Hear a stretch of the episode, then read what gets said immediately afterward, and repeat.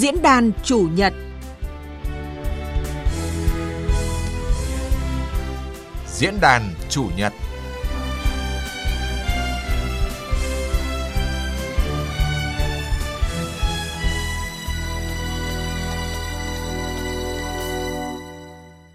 Thưa quý vị, thưa các bạn, chăn nuôi là một trong những lĩnh vực sản xuất quan trọng, nguồn cung cấp thực phẩm cho gần 100 triệu người dân trong nước, cũng như góp phần nâng cao giá trị xuất khẩu toàn ngành nông nghiệp. Với sự hỗ trợ của nhà nước về cơ chế chính sách, sự đầu tư của doanh nghiệp, những năm gần đây, ngành chăn nuôi trong nước liên tục có sự tăng trưởng về quy mô và giá trị kinh tế. Năm 2022, dù đối mặt với nhiều khó khăn do thiên tai dịch bệnh, nhưng ngành chăn nuôi vẫn đạt mức tăng trưởng khoảng 5 đến 6%, sản lượng thịt các loại ước đạt gần 7 triệu tấn.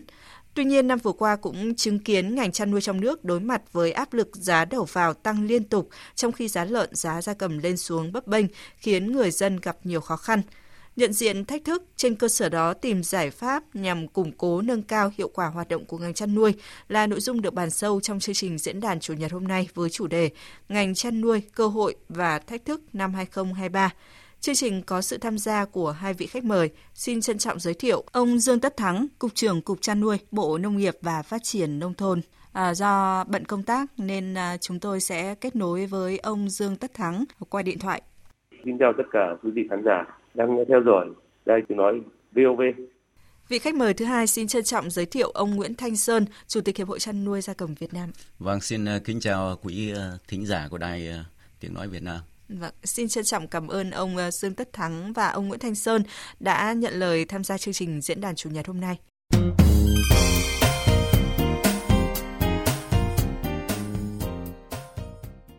Thưa quý vị, thưa các bạn, thưa hai vị khách mời, à, năm 2022 vừa qua thì ngành chăn nuôi nước ta đã đạt được mức tăng trưởng khoảng 5 đến 6% trong bối cảnh giá vật tư nguyên liệu đầu vào tăng cao, à, một số cái dịch bệnh truyền nhiễm nguy hiểm tiếp tục lây lan, khó khăn về thị trường tiêu thụ, dịch bệnh và giá thức ăn diễn biến phức tạp năm vừa qua đã khiến số hộ chăn nuôi quy mô trang trại, nông hộ giảm mạnh do thua lỗ, à, trong khi các doanh nghiệp có vốn đầu tư nước ngoài lại liên tục mở rộng sản xuất, tăng năng lực chế biến. À, thưa ông Nguyễn Thanh Sơn, à, nhìn vào bức tranh ngành chăn nuôi trong năm 2022 vừa qua thì à, cá nhân ông có suy nghĩ như thế nào? Vâng, có thể nói tình hình sản xuất và thương mại của ngành chăn nuôi nước ta năm 2022 được ví như một bức tranh mang những gam màu sáng và màu tối đan xen. Ừ. À, các gam màu sáng đó là tăng trưởng sản xuất của ngành tương đối cao, đạt con số trên 5,5%. Sản lượng thịt lần đầu tiên cán mốc 7 triệu tấn, và sản lượng trứng là trên 15,5 tỷ quả, đáp ứng cơ bản nhu cầu tiêu thụ trong nước. À, cái uh, gam màu sáng thứ hai đó là xuất khẩu sản phẩm chăn nuôi có xu hướng tăng, đặc biệt là thịt gà chế biến chính ngạch được mở rộng thị trường. Trong khi sản lượng nhập khẩu thịt gà đông lạnh và một số sản phẩm chăn nuôi khác thì uh, có xu hướng giảm so với năm 2021. Ừ. Cái điểm sáng thứ ba đó là cùng với việc chăn nuôi nhỏ lẻ đang có xu hướng giảm lần thì các mô hình chăn nuôi quy mô lớn, công nghệ cao được mở rộng tại một số địa phương. Tuy nhiên bên cạnh những cái gam màu sáng của ngành chăn nuôi thì vẫn xuất hiện một số gam màu tối. Đó là mặc dù sản xuất đạt tăng trưởng tương đối cao nhưng giá trị gia tăng của ngành đạt thấp năm 2022. Hai là cái quản lý sự nhập lậu các sản phẩm chăn nuôi, đặc biệt là bò sống qua biên giới không bảo đảm vệ sinh an toàn thực phẩm bị buông lỏng Đấy cũng là một trong những cái điểm tối của ngành năm 2022. Ừ. Ba là trong nội tại, ngành chăn nuôi nước ta đang đối mặt với sự cạnh tranh rất là gay gắt giữa các doanh nghiệp FDI và doanh nghiệp nội cùng với các trang trại chăn nuôi độc lập, khiến miếng bánh thị phần trong nước đang bị thu hẹp dần đối với người nông dân và các doanh nghiệp chăn nuôi Việt. Màu tối thứ tư đó là dịch bệnh vẫn là mối đe dọa thường xuyên. Trong đó có dịch cúm gia cầm nhiều chủng mới xuất hiện, rồi dịch tả heo châu Phi, rồi dịch uh, viêm da nổi cục ở trên châu bò ừ. đang là cái mối đe dọa thường xuyên đối với ngành chăn nuôi. Thưa ông Dương Tất Thắng à, và ông có bổ sung ý kiến gì thêm không ạ? À, thưa quý vị và các bạn, năm 2022 à, vừa qua ngành chăn nuôi còn đạt tăng trưởng khoảng 6% trong bối cảnh giá vật tư nguyên liệu tăng cao. Thì uh, tôi thấy rằng là trong bối cảnh giá vật tư nguyên liệu đầu vào tăng cao như vậy, dịch bệnh truyền nhiễm nguy hiểm và vẫn xảy ra một số địa phương thì chúng tôi thấy rằng là có thể nói rằng bức tranh tổng thể ngành được à, trong năm đạt được một số kết quả ngành chăn nuôi vẫn giữ được đà tăng trưởng tốt với giá trị sản xuất chăn nuôi ước tính đạt khoảng à, tăng khoảng 6%. Dịch bệnh gia súc gia cầm được kiểm soát tốt hơn. À, vật đà tăng giá vật tư nguyên liệu đầu vào phục vụ sản xuất nông nghiệp như xăng dầu phân bón thức ăn chăn nuôi đã được uh, phần nào khống chế thể chế ngành chăn nuôi cơ bản đã hoàn thiện chăn nuôi ờ, chuyển biến rõ nét về tổ chức sản xuất chăn nuôi trang trại chăn nuôi tập trung theo chuỗi khép kín an toàn sinh học an toàn dịch bệnh ngày càng được nhiều doanh nghiệp đầu tư với quy mô lớn và hiện đại đã bổ sung nguồn vốn đầu tư và nguồn lực đáng kể cho ngành. Nhờ vậy, đàn gia súc gia cầm phát triển tốt. Tại thời điểm tháng 12 của năm 2022, đàn lợn có khoảng 28,6 triệu con, tăng 11,4%. Đàn gia cầm có khoảng 551,6 triệu con, tăng 4,8%. Đàn bò khoảng 6,65 triệu con, tăng 3,1%. Năm 2022, tổng sản lượng thịt hơi xuất chuồng đạt khoảng 7,05 triệu tấn. Trong đó thịt trâu 123.000 tấn, tăng 1,6%. Thịt bò khoảng 474.000 tấn, tăng 3,5%. Lợn khoảng 4,42 triệu tấn, tăng khoảng 5,9%. Gia cầm khoảng là 2,08 triệu tấn, tăng 4,5% so với cùng kỳ năm 2021. Sản lượng thịt tươi ờ, khoảng là 1,28 triệu tấn, tăng 10,2%. Lượng sản lượng trứng trên 18,3 tỷ quả, tăng 4,4%. À, ờ, riêng về sản lượng gia chăn nuôi công nghiệp quy đổi khoảng trên 5 triệu tấn, có giảm khoảng 8,6%. Như vậy có thể nói, ngành chăn nuôi đảm bảo cung ứng đầy đủ nhu cầu thực phẩm của gần 100 triệu dân và một phần cho xuất khẩu, đồng thời duy trì sinh kế từ gần 10 triệu hộ gia đình, đóng góp khoảng 25,6% trong GDP nông nghiệp. Về một số tồn tại của ngành ấy, thì chúng tôi thấy có 50 tồn tại chính thứ nhất đó là chăn nuôi quy mô nhỏ phân tán phát triển tỷ lệ cao giá thành sản xuất cao công tác kiểm soát dịch bệnh an toàn thực phẩm bảo vệ môi trường giết mổ chế biến còn nhiều cái bất cập cái tồn tại thứ hai chúng tôi thấy ở đây là công tác dự báo thị trường, cung cầu, đánh giá phân tích thị trường lĩnh vực, chăn nuôi còn nhiều hạn chế. Công tác kết nối từ sản xuất với thị trường, tiêu thụ sản phẩm chăn nuôi còn nhiều bất cập, thậm chí là một số cái tồn tại. Cản cân xuất nhập khẩu sản phẩm chăn nuôi ờ, chưa cân đối. Cái bất cập thứ ba của ngành là khó khăn trong phát triển vùng nguyên, sản xuất nguyên liệu, thức ăn chăn nuôi trong nước để giảm giá thành chăn nuôi vì có một số cái vấn đề như đô thị hóa diễn ra nhanh chóng, đất đai sản xuất, nông nghiệp nói chung và chăn nuôi nói riêng ngày càng thu hẹp. Chưa có quy định cụ thể cho đất dành cho chăn nuôi. Cái tồn tại thứ tư mà đây là vấn đề về chăn nuôi an toàn sinh học và kiểm soát dịch bệnh, thì năm 22 cả nước ừ, đã tăng cường chăn nuôi an toàn sinh học. Dịch bệnh được khống chế và không xảy ra các ổ dịch lớn. Mặc dù vậy, một số dịch bệnh nguy hiểm, trên gia súc gia cầm vẫn còn ờ, xảy ra tồn tại ở một số địa phương khi giá cả thị trường xuống thấp người chăn nuôi nảy sinh tâm lý, thiếu quan tâm trong công tác phòng chống dịch bệnh và cái tồn tại cuối cùng, thứ năm, đó là việc à, thực hiện luật chăn nuôi các văn bản hướng dẫn thi hành luật, cũng như các văn bản liên quan vẫn còn chậm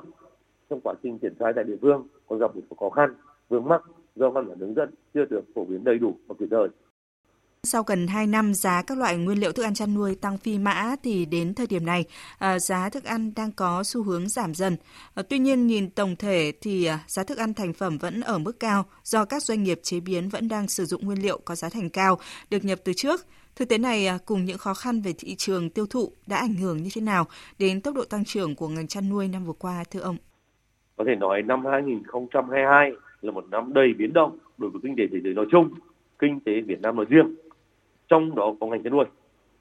Bên cạnh khó khăn cũ như tác động của dịch bệnh Covid trên người, các dịch bệnh truyền nhiễm nguy hiểm trên đàn gia súc gia cầm, tác động của biến đổi khí hậu, thiên tai, ngành chăn nuôi chúng ta cũng phải đương đầu những khó khăn thách thức mới như tác động của xung đột Nga Ukraine gây ra sự bất ổn toàn cầu về năng lượng, chuỗi cung ứng, nguồn cung và giá nguyên liệu thức ăn chăn nuôi.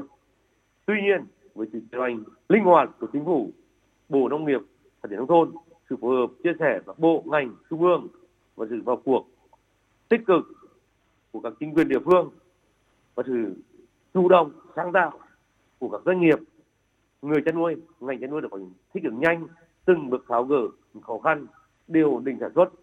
chăn nuôi duy trì tốc độ tăng trưởng, nguồn cung thực phẩm được cân đối, bảo đảm đáp ứng đủ nhu cầu tiêu dùng trong nước và một phần cho xuất khẩu. À, dạ vâng, à, thưa ông Nguyễn Thanh Sơn, như ông đã chia sẻ thì ngành chăn nuôi Việt Nam đã trải qua nhiều thách thức khó khăn trong năm vừa qua khi mà giá thức ăn chăn nuôi tăng cao, rồi là dịch bệnh diễn biến phức tạp, giá sản phẩm chăn nuôi lao dốc. À, vậy cái sự thiếu chủ động về nguồn nguyên liệu thức ăn chăn nuôi thì đã ảnh hưởng như thế nào đến tốc độ tăng trưởng của ngành chăn nuôi trong nước thưa ông? À, có thể nói rằng giá thức ăn chăn nuôi liên tục tăng có lẽ là cái bài toán khó nhất đối với ngành chăn nuôi trong những năm vừa qua. À, Việt Nam là được một trong quốc gia mà có sản lượng thức ăn chăn nuôi công nghiệp đứng thứ nhất ở Đông Nam Á và thứ 10 ở châu Á. Tuy nhiên, tính từ cuối năm 2020 đến nay ấy, thì giá mặt hàng thức ăn chăn nuôi trong nước đã tăng lên 17 lần và chưa giảm lần nào, khiến người chăn nuôi trong nước gặp vô vàn khó khăn. Mặc dầu là tổng nhu cầu thức ăn chăn nuôi trong nước rất là lớn và sản lượng thức ăn hàng năm sản xuất rất lớn, nhưng mà cái khả năng đáp ứng về nguyên liệu thức ăn trong nước cũng ở mức độ rất là thấp. Chẳng hạn là năm 2022 này ấy, thì ờ, chúng ta phải nhập khẩu đến gần 30 ờ, triệu tấn nguyên liệu thức ăn. Trong khi mà nhu cầu mà thức ăn tinh ấy, như là ngô, khô, đậu, tương, cám, bột cá của toàn ngành chăn nuôi Việt Nam là khoảng ờ, 30 triệu tấn, chủ yếu phục vụ cho chăn nuôi lợn và gia cầm. Vâng. Như vậy là cái nguồn cung trong nước chỉ đáp ứng được khoảng 10 đến 11 triệu tấn, tức là chiếm khoảng độ 35% tổng nhu cầu.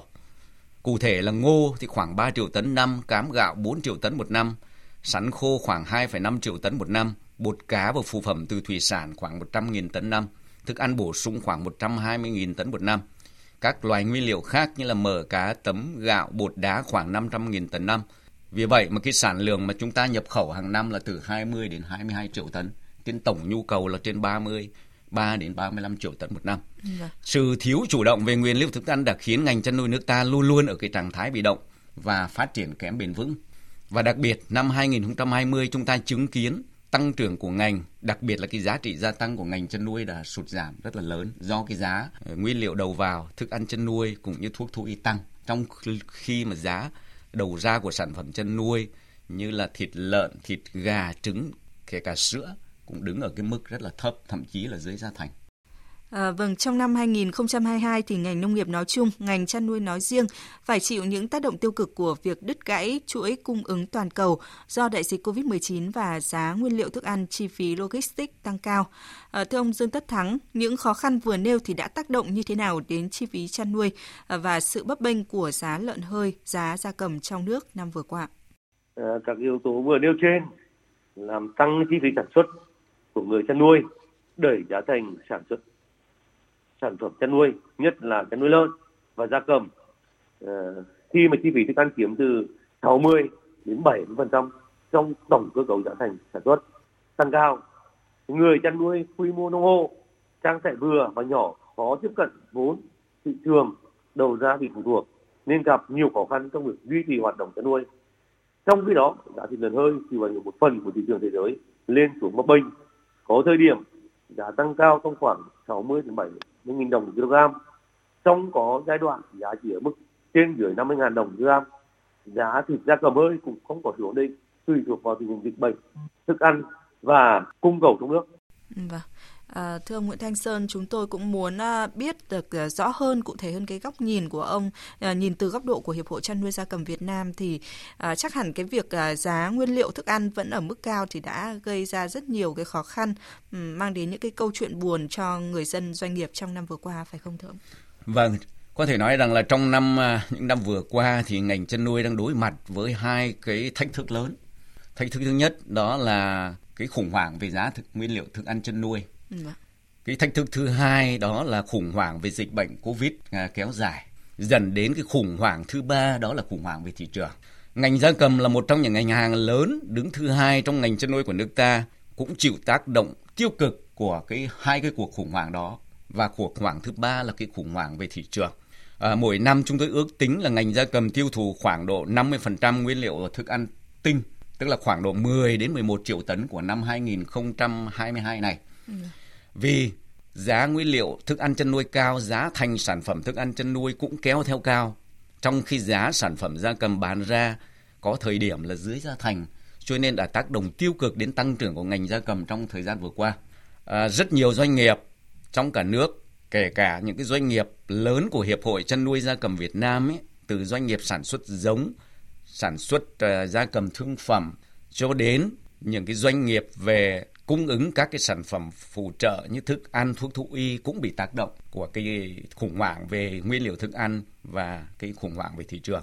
Vì vậy mà cái tăng trưởng của cái ngành gia cầm trong năm vừa qua cũng đạt ở cái mức rất là khiêm tốn trên 4,6%. So với bình quân 10 năm về trước là khoảng từ 6 đến 8% thì quả quả thực rằng là năm 22 này cái tăng trưởng của ngành chưa của gia cầm cũng chưa đạt như kỳ vọng. Và cái điều đáng lo ngại nhất là rất nhiều doanh nghiệp nội là bị thu hẹp về quy mô do tác động của thị trường, do sự cạnh tranh gay gắt của các cái doanh nghiệp FDI nhất là các cái hộ chăn nuôi mà độc lập các cái chăn hộ chăn nuôi quy, quy mô nhỏ là có xu thế là treo chuồng và giảm đàn à, trong cái năm 22 này. Ngành thức ăn Việt Nam ấy là đang có ba cái vấn đề đối mặt. Một là là một cái ngành ăn đóng nguyên liệu và phụ thuộc quá lớn vào nguyên liệu của thế giới. Cái thứ hai ấy là các cái chi phí logistics phí và lời phí ở ta còn cao hơn rất nhiều nước cái thứ ba là cái chuỗi cung ứng sản phẩm thức ăn là bất hợp lý. Phần lớn các doanh nghiệp thức ăn chăn nuôi đều phân phối sản phẩm qua hệ thống đại lý với cái tỷ lệ chiết khấu rất là cao, từ 5 đến 8%. Ba yếu tố trên đã khiến cái giá thành sản xuất thức ăn chăn nuôi bị đội lên rất là cao. Riêng trong năm 2022 này ấy, thì à, giá thức ăn chăn nuôi liên tục tăng và hai năm vừa rồi là tăng đến 17 lần. Nhưng một cái nghịch lý là chất lượng thức ăn chăn nuôi thì lại có xu hướng đi giảm cùng với sự gia tăng về giá đầu đầu vào của nguyên liệu. Đấy là một cái điều mà chắc chắn là các cái cơ quan quản lý nhà nước cần phải có một cái biện pháp để quản lý tốt hơn. Bởi vì trong Hiệp hội Gia cầm à, Việt Nam thì à, rất nhiều doanh nghiệp đã phản ánh rằng là chi phí để sản xuất gà thịt cũng như trứng gà hiện nay là cao từ 10 đến 15% về thức ăn, về về tôi đang nói về số lượng ấy. Như vậy rõ ràng là cái câu chuyện về chất lượng thức ăn cũng đang là có vấn đề. Ờ, và ông Dương Tất Thắng có quan điểm như thế nào về việc giá thức ăn chăn nuôi tăng cao ờ, cùng với ờ, những khó khăn về đầu ra khiến nhiều hộ chăn nuôi quy mô trang trại, gia trại phải à, treo chuồng vì thiếu vốn đầu tư? Có thể hiểu rằng là giá thức ăn chăn nuôi là cái thành phẩm trong nước trong thời gian vừa qua là tăng cao do cái sự tác động từ giá nguyên liệu trên thế giới. Điều này dẫn đến chi phí đầu vào tăng. Thì khi giá sản phẩm chăn nuôi trong nước năm 22 duy trì ở mức mà khá thấp đã gây những khó khăn cho người chăn nuôi đặc biệt là bộ phận chăn nuôi nông hộ nhỏ lẻ. Đây có thể còn xem được là một cái thực tế khiến những người quản lý ngành như chúng tôi rất trăn trở. Dạ. với cái bối cảnh thì giá thức ăn chăn nuôi tăng cao thì à, cái chi phí chăn nuôi tăng trong cái nhiều cái thời điểm giá sản phẩm chăn nuôi thì lại giảm. Dần đến cái việc chăn hộ chăn nuôi nhỏ chịu chi phí phát sinh lớn hơn so với doanh nghiệp chăn nuôi tập trung bỏ nhiều chi phí hơn tức là vật tư đầu vào ờ, như ví dụ như con giống ờ, như thức ăn chăn nuôi và tiền vaccine trong khi đầu ra thường bị chi phối bởi thương lái người thu mua đó chứ thể đến nhiều cái hồ chăn nuôi phải vay lãi để có vốn đầu tư. Thì có thể nói là khó khăn. À, khi bị áp giá dịch bệnh thực tế này dẫn đến một nhiều một số hộ chăn nuôi bỏ trống chuồng là không thể khỏi. Và để giải quyết cái vấn đề này cái hộ chăn nuôi nhỏ lẻ thì cần cấp quản lý. Như chúng tôi và người đã hướng dẫn người chăn nuôi theo hướng liên kết với các doanh nghiệp hoặc tham gia các mô hình ờ, hợp tác xã, tổ hợp tác trong chăn nuôi. Khi đó các hộ chăn nuôi nhỏ lẻ sẽ được san sẻ áp lực về cái vốn đầu tư lúc đầu, được hưởng, hướng dẫn các kết ờ, đúng, thực hiện đúng các quy trình chăn nuôi, giảm thiểu các chi phí đầu vào và cũng như phát sinh các cái phát sinh trung gian. Bên cạnh đó thì bộ nông nghiệp cũng như chính quyền địa phương sẽ tiếp tục xây dựng và triển khai áp dụng các chính sách hỗ trợ chăn nuôi trong chăn nuôi ờ, nông hộ về tài chính về ưu đại ờ, vay vốn tập huấn quy trình và một số cái ờ, về công nghệ chăn nuôi an toàn sinh học an toàn dịch bệnh. Chính quyền địa phương cũng có những cái ờ, chính sách phát triển hợp tác xã hợp tác chăn nuôi. Để từ đấy kêu gọi cái cả cái chăn nuôi nông hộ liên kết lại nhằm tận dụng uh, chuồng trại họ đầu tư. Quý vị và các bạn đang nghe chương trình diễn đàn chủ nhật với chủ đề ngành chăn nuôi, cơ hội và thách thức năm 2023, phát sóng trên kênh Thời sự VV1 của Đài Tiếng Nói Việt Nam. Chương trình hôm nay có sự tham gia của ông Dương Tất Thắng, Cục trưởng Cục Chăn nuôi, Bộ Nông nghiệp và Phát triển Nông thôn và ông Nguyễn Thanh Sơn, Chủ tịch Hiệp hội Chăn nuôi gia cầm Việt Nam.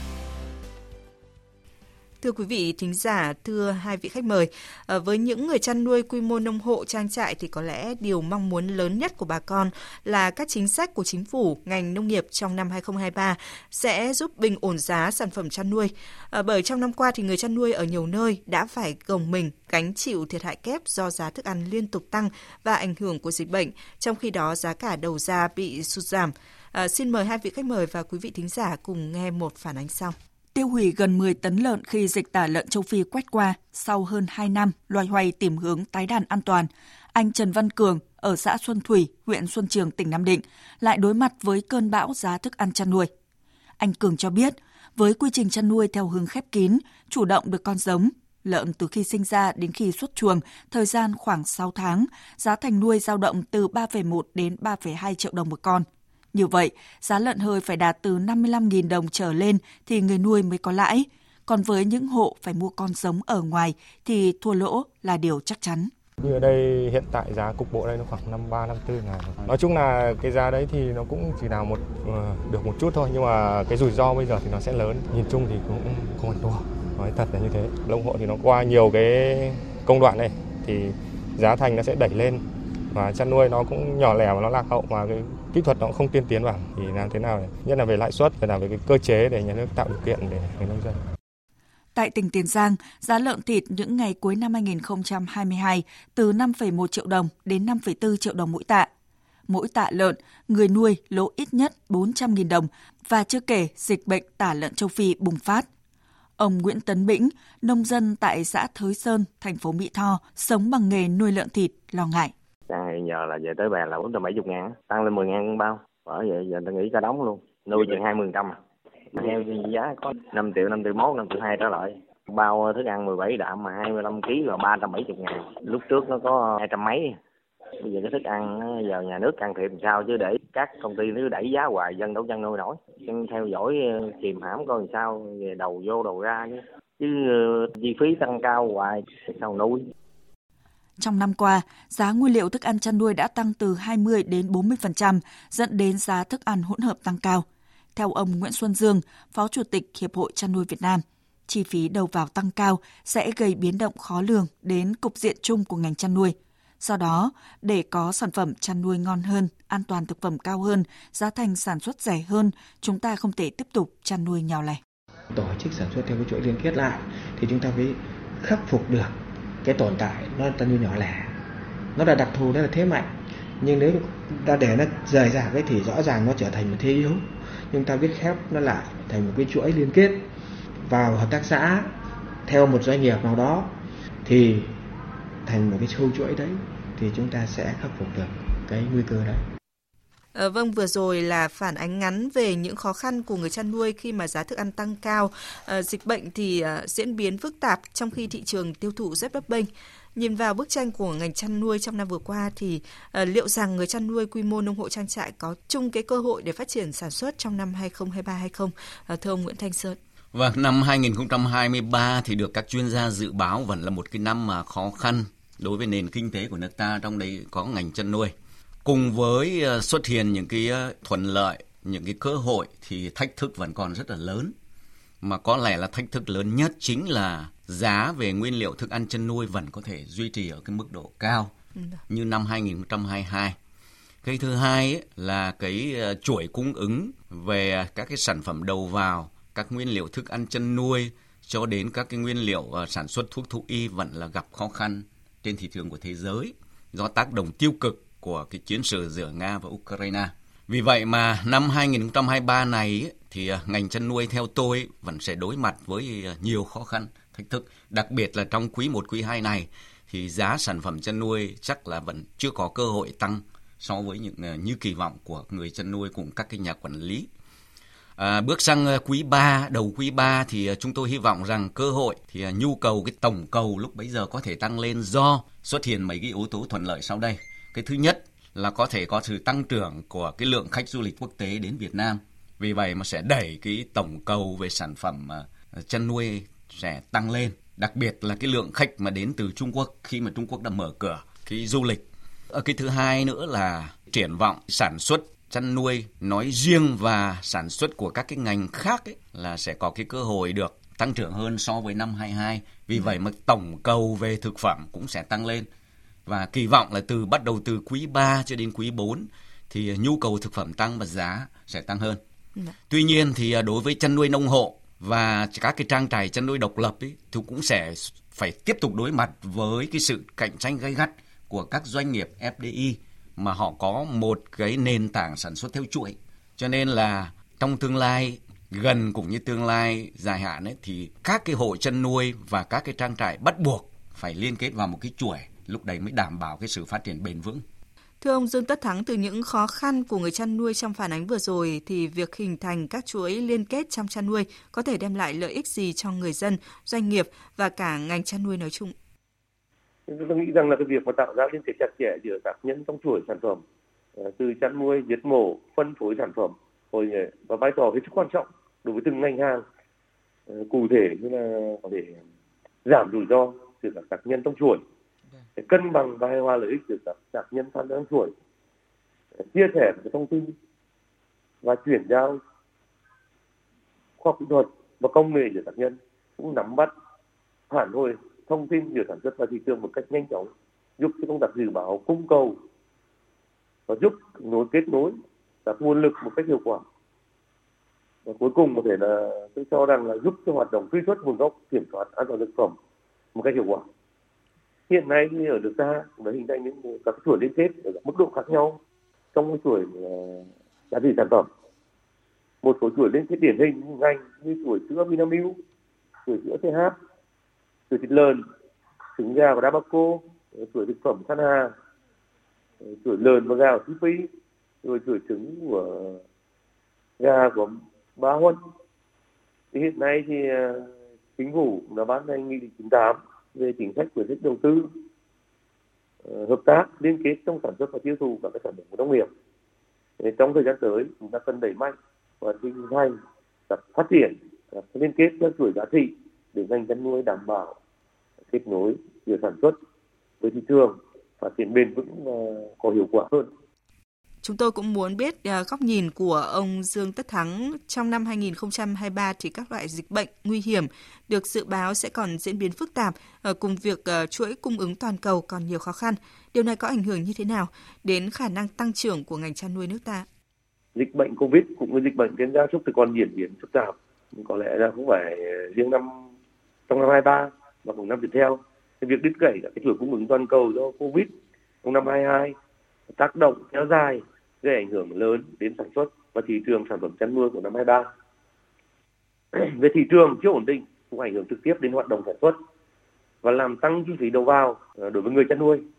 Chi phí sản xuất, chi phí trung gian và cái giá thành sản phẩm chăn nuôi trong nước vẫn còn ở cái mức ờ, khá cao. Ờ, chăn nuôi trong nước phải chịu áp lực cạnh tranh về giá và chất lượng với một số cái sản phẩm nhập khẩu trong khi chưa có nhiều sản phẩm để xuất khẩu. Để trong bối cảnh đấy, cục chăn nuôi nhận định rằng ngành chăn nuôi với dư địa ờ, tiếp tục phát triển ờ, tiếp tục nhận được sự quan tâm của các cấp từ chính phủ ờ, các cấp bộ ngành trung ương đến địa phương các hội và hội nhập ngày càng sâu rộng của các nhà đầu tư trong và ngoài nước sẽ tham gia tích cực mở ra nhiều cơ hội tăng trưởng của ngành chăn nuôi dự báo năm 2023 giá trị sản xuất ngành chăn nuôi sẽ tăng từ 4,5 đến 5% so với năm 2022. Theo nhìn nhận của các chuyên gia nông nghiệp, để ngành chăn nuôi nước ta phát triển bền vững ờ, thì cần chuyển đổi mô hình từ chú trọng tăng quy mô đàn vật nuôi sang việc nâng cao chất lượng, hình thành các chuỗi liên kết chăn nuôi an toàn dịch bệnh. Thưa ông Dương Tất Thắng, ngành chăn nuôi cần hỗ trợ các doanh nghiệp, người chăn nuôi trong nước như thế nào trước áp lực cạnh tranh ngày càng lớn từ các hiệp định thương mại tự do mà nước ta đang tham gia? Với cái định hướng của chủ trương của Đảng và chính phủ về chính sách mở cửa kinh tế cũng như kết nối với thế giới thì chúng ta phải khẳng định rằng là khi chúng ta tham gia 17 hiệp định thương mại tự do của các quốc gia và vùng lãnh thổ trên thế giới trong đó có hai hiệp định thương mại tự do thế hệ mới với độ mở rất cao đó là CP, TTP và EVFTA thì rõ ràng là cái mức độ ờ, cạnh tranh này càng lớn đối với cái mặt hàng nông sản nói chung và sản phẩm về chăn nuôi nói riêng. Thì để ứng phó với tình hình mới thì đòi hỏi sự chủ động và nỗ lực rất lớn của cộng đồng doanh nghiệp giúp người chăn nuôi trong tổ chức sản xuất kinh doanh, tìm hiểu về thông tin thị trường, rồi ờ, tập trung chú trọng vào chăn nuôi an toàn sinh học, an toàn thực phẩm. Về cái phía ờ, cơ quan quản lý nhà nước thì chúng tôi thấy rằng là cục chăn nuôi sẽ tiếp tục tham mưu cho bộ nông nghiệp và chính phủ xây dựng và hoàn thiện cái thể chế mang tính thiết thực ờ, có chiều sâu, hài hòa với quốc tế đồng thời chúng phối hợp với các ban ngành liên quan các hội hội ngành hàng địa phương để tổ chức tuyên truyền, phổ biến thực thi các văn bản quy định pháp luật, triển khai phát triển ngành chăn nuôi giai đoạn 2021 2030 và tầm nhìn 2045 tại quyết định 1 năm 20 thì ngoài ra các địa phương, cộng đồng doanh nghiệp và người dân cũng cần phải tích cực tham gia chương trình chuyển đổi số để giúp công tác dự báo, cung cầu kết nối sản xuất với thị trường một cách nhanh chóng và hiệu quả. À, thưa ông Nguyễn Thanh Sơn, thực tế hiện nay thì giá thành một số sản phẩm chăn nuôi của nước ta thì vẫn đang cao hơn nhiều quốc gia trong khu vực và thế giới à, và dường như cái cơ hội cạnh tranh của ngành chăn nuôi nước ta là tương đối thấp và nguy cơ để mất thị trường nội địa là viễn cảnh hoàn toàn có thể xảy ra nếu như mà chúng ta không sớm có giải pháp phù hợp à, để cơ cấu lại ngành chăn nuôi một cách bền vững. Ông có quan điểm như thế nào? Vâng, tôi cho đây là một cái nhận định mà cũng à, khá sát với thực tế. Đúng như à, nhận định à, của các chuyên gia thì hiện nay cái giá thành một số sản phẩm chăn nuôi của nước ta đang đứng ở mức cao so với khu vực và trên thế giới. Được. Vâng. Một trong những cái yếu tố mà đẩy cái giá thành sản phẩm chăn nuôi của chúng ta cao ấy là do cái giá thức ăn của chúng ta quá cao. Cái thứ hai nữa là cái năng suất một số cái sản phẩm chăn nuôi ấy, của chúng ta là cũng đạt được cái mức chưa như kỳ vọng so với các nước ở trên thế giới.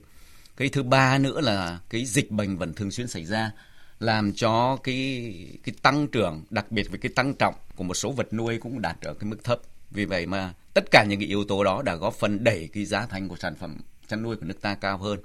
Thì rõ ràng trong cái bối cảnh như vậy ấy, thì cái việc mà chúng ta hướng tới xuất khẩu sẽ gặp rất nhiều khó khăn. Ừ. Bởi một trong những cái yếu tố quan trọng để xuất khẩu được sản phẩm chăn nuôi ấy, một là cái giá thành phải cạnh tranh. Cái thứ hai nữa là sản phẩm chăn nuôi phải đảm bảo chất lượng đặc biệt là vệ sinh an toàn thực phẩm.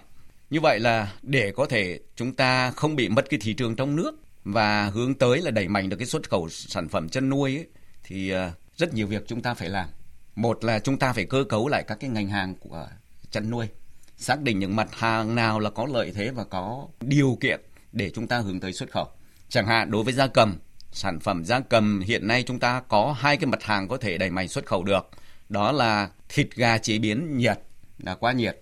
Cái thứ hai ấy là trứng ờ, vịt muối. Cái thứ ba là sản phẩm lông vũ. Thì ờ, đó những cái mặt hàng mà chúng ta phải phải tiếp tục hướng tới xuất khẩu ra một số thị trường mà tiềm năng như là các cái thị trường ở châu Á cũng như là thị trường ở Trung Đông. Và muốn đạt được cái sự tăng trưởng về xuất khẩu cũng như là giữ được cái thị phần trong nước thì chúng ta phải tìm mọi cách để hạ cái giá thành và nâng cao cái năng suất hơn nữa có như vậy thì chúng ta mới không mất cái thị phần ở trong nước khi mà hàng năm cái lượng sản phẩm nhập khẩu thịt từ nước ngoài về vẫn à, đổ bộ vào thị trường Việt Nam.